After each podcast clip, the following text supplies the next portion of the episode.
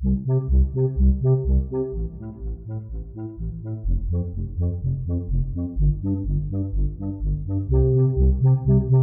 Playtimers, old and new. This is Andrew Barnett with a special episode of Playtime about I Get Mad, which is a book that I am putting out and is out currently, which is again illustrated by Andrea Fietta. And I wanted to talk a little bit about the book and my inspiration for writing it, so I'm using this as an excuse to do that. The aim of the book is for children to be able to have their emotional experience witnessed and to have their pain witnessed. And it's asking adults to be able to witness them in it and allow them to move through it as much as possible instead of reacting to anger from children in a way that attempts to shut it down or attempts to get them to submit right away, but to allow children the experience of being angry. And that topic isn't new to this podcast. I feel like that same sentiment was discussed in the aggression episode, the emotional development episode. I mean, it's a large part of my philosophy and the philosophy of people that I've read and talked to in regards to children and their emotions. And why I wanted to approach anger in particular is because anger can be one of the hardest emotions to make space for. It can make us uncomfortable. We can feel attacked. We can feel a threat. We can, it can not feel very good, the things that people say and do when they are angry. So then there is a desire on the part of adults to not want children to be angry. I mean, a lot of you know, I, I used to work in an after school program and a wilderness therapy program as an assistant teacher and in all of those settings, I was always trying to get children to do things. Like we've got to move from X location to X location. We've got to clean up in here. We've got to behave. And lots of adults who work with children are in these roles where you're trying to manage the children that you're seeing and then anger from those children in that setting can feel like it's upsetting the management or the equilibrium of things. We all have our own reasons for not liking it when people are angry. But the reason I wanted to write the book is because, I mean, this has probably always been true in terms of the human experience, but having access to our anger in a time like now feels particularly important. Having access to our anger, being able to move through our anger, being able to respect the messages that our anger is telling us feels very important right now. And I say right now based somewhat, or maybe more than somewhat, on my own political leanings, which I don't feel like sharing on this platform, but you wouldn't have to be a detective to make an informed guess about what those leanings might be. Regardless, of where you fall on a political spectrum or where you fall on a like where is the world heading spectrum or on an environmental spectrum or on a corruption spectrum. There's lots of things that happen in the world that are worth being upset about. There's lots of things that happen in the world that are worth being angry about. There are experiences that I have every day, whether I'm you know, checking out a news website or listening to something on the radio that upset me and that make me angry. And I don't think I'm alone in feeling that way. And having access to our anger feels very important in that sense, in terms of recognizing that we're angry, allowing ourselves to be as angry as we are, and then being in touch with those values or principles or beliefs or self respect or respect for other people that tap us into our reasons for being angry and help give us the power and energy and strength to make something different, to make something different of ourselves and to be the kind of people in the world that we want to be and to stand up for the things that we believe in and to do that in a way that's not debilitating to us as people, that we're not so caught in our anger, say, that we no, don't ever not feel angry, or in contrast, to try to avoid that anger in order to keep living our lives. And there's that larger spectrum or that larger focus for anger that can feel important to have. And then there's also all of those little moments inside of our own homes. If we view anger as self respect, we want every person inside of every home to be able to respect every other person inside of that home. We want people to be able to set the boundaries that they want to set. We want people to be able to communicate to others when they don't feel respected.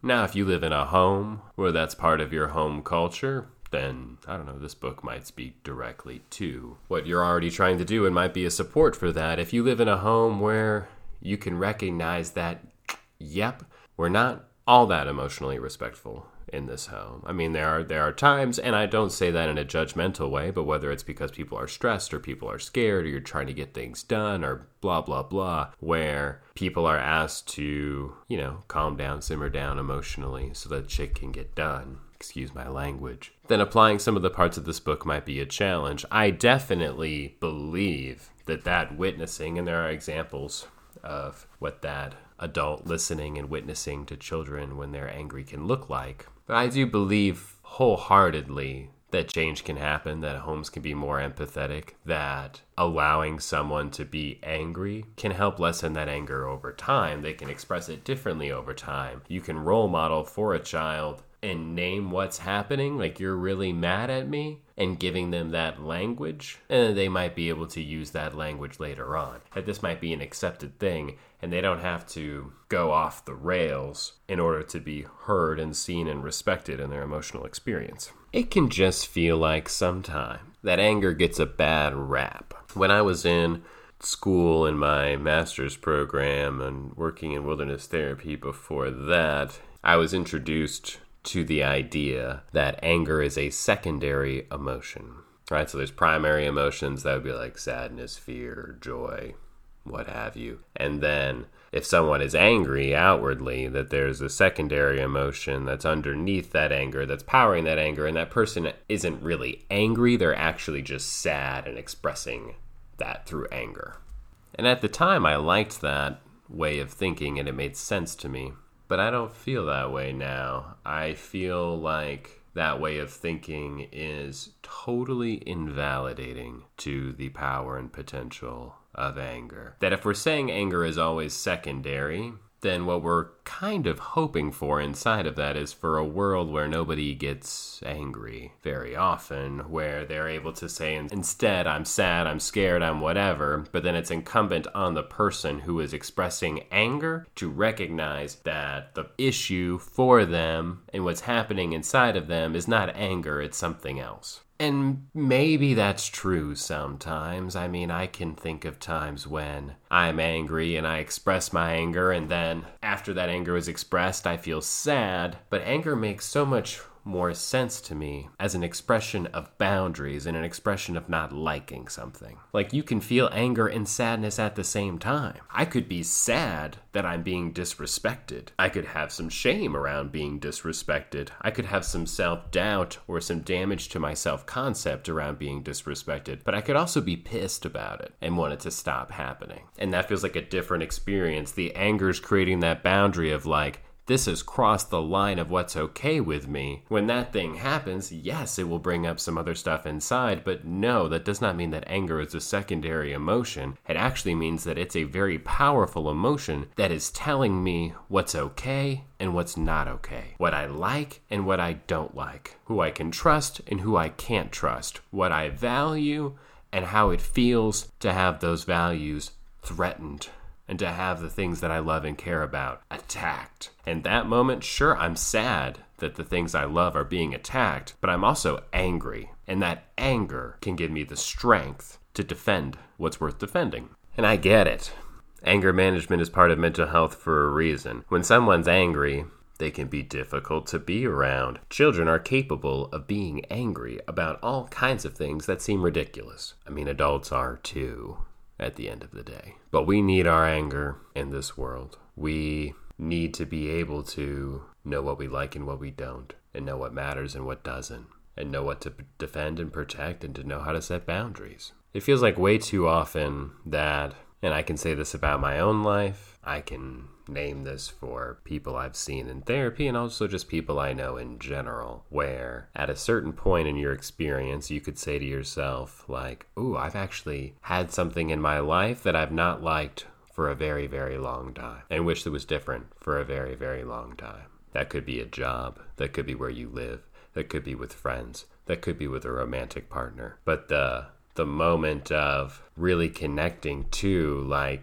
gosh, what's happening? What am I doing? How did I get disconnected from my values? How did I get disconnected from what I like and what I don't? How did I start to live this life, which is probably the only life that we have on this planet, and spend so much time inside of that life not living the life that I want to live? Like, how did that happen? And there are lots of compromises that all of us need to make every day to get by. There's things we need to do, there's chores we need to do. We have to go to work or to school or what, whatever. The things that we need to do in life that we don't feel like doing, but that we recognize that we have to do. And those are times when we put any not liking something on hold, put any anger on hold, and simply function. We do our best to function. And I guess that's a good thing that we're able to do that. There are other times, arguably most of the time, when hopefully we can say to ourselves, like, is this the life I want to be living? Is this connected to my values? Is this connected to what I want? And when we're disconnected from our anger it can be hard to know what we want and it can be hard to know what we value. And we can end up sort of floating through our lives unsure of what we're doing and where we're going, and maybe even afraid to ask ourselves too much about it. And this is getting a little preachy and ranty, but I guess that's what happens when I'm in front of a microphone by myself. But I do believe that all of that can be tied back to anger and that anger is useful and that anger has messages and that anger is a tool. And I don't even just mean that like intense, like, I'm having a tantrum kind of anger. I feel like it can also refer to those small moments of not liking things, being aware of our experience of life. Because the fear is that being cut off from one emotion can lead to being cut off from a lot of emotions, and that we need full access to all of the emotions that we have if we're going to live integrated lives, and if we're going to live whole lives, and if we're going to live lives connected to what we value, and we need to be connected to what we value in order to have point and purpose as a species. And this is a podcast that I started to feel like was sliding off the rails there for a second, but I yeah, I care a lot about this book. And um, if you end up picking it up, I hope that you enjoy it and get something out of it. As always, rate, review, subscribe, head to barnettchildtherapy.com where you can pick up on sharing in the abstract art workshop and all kinds of other things I've got going on out on there. And uh, yeah, see you next time.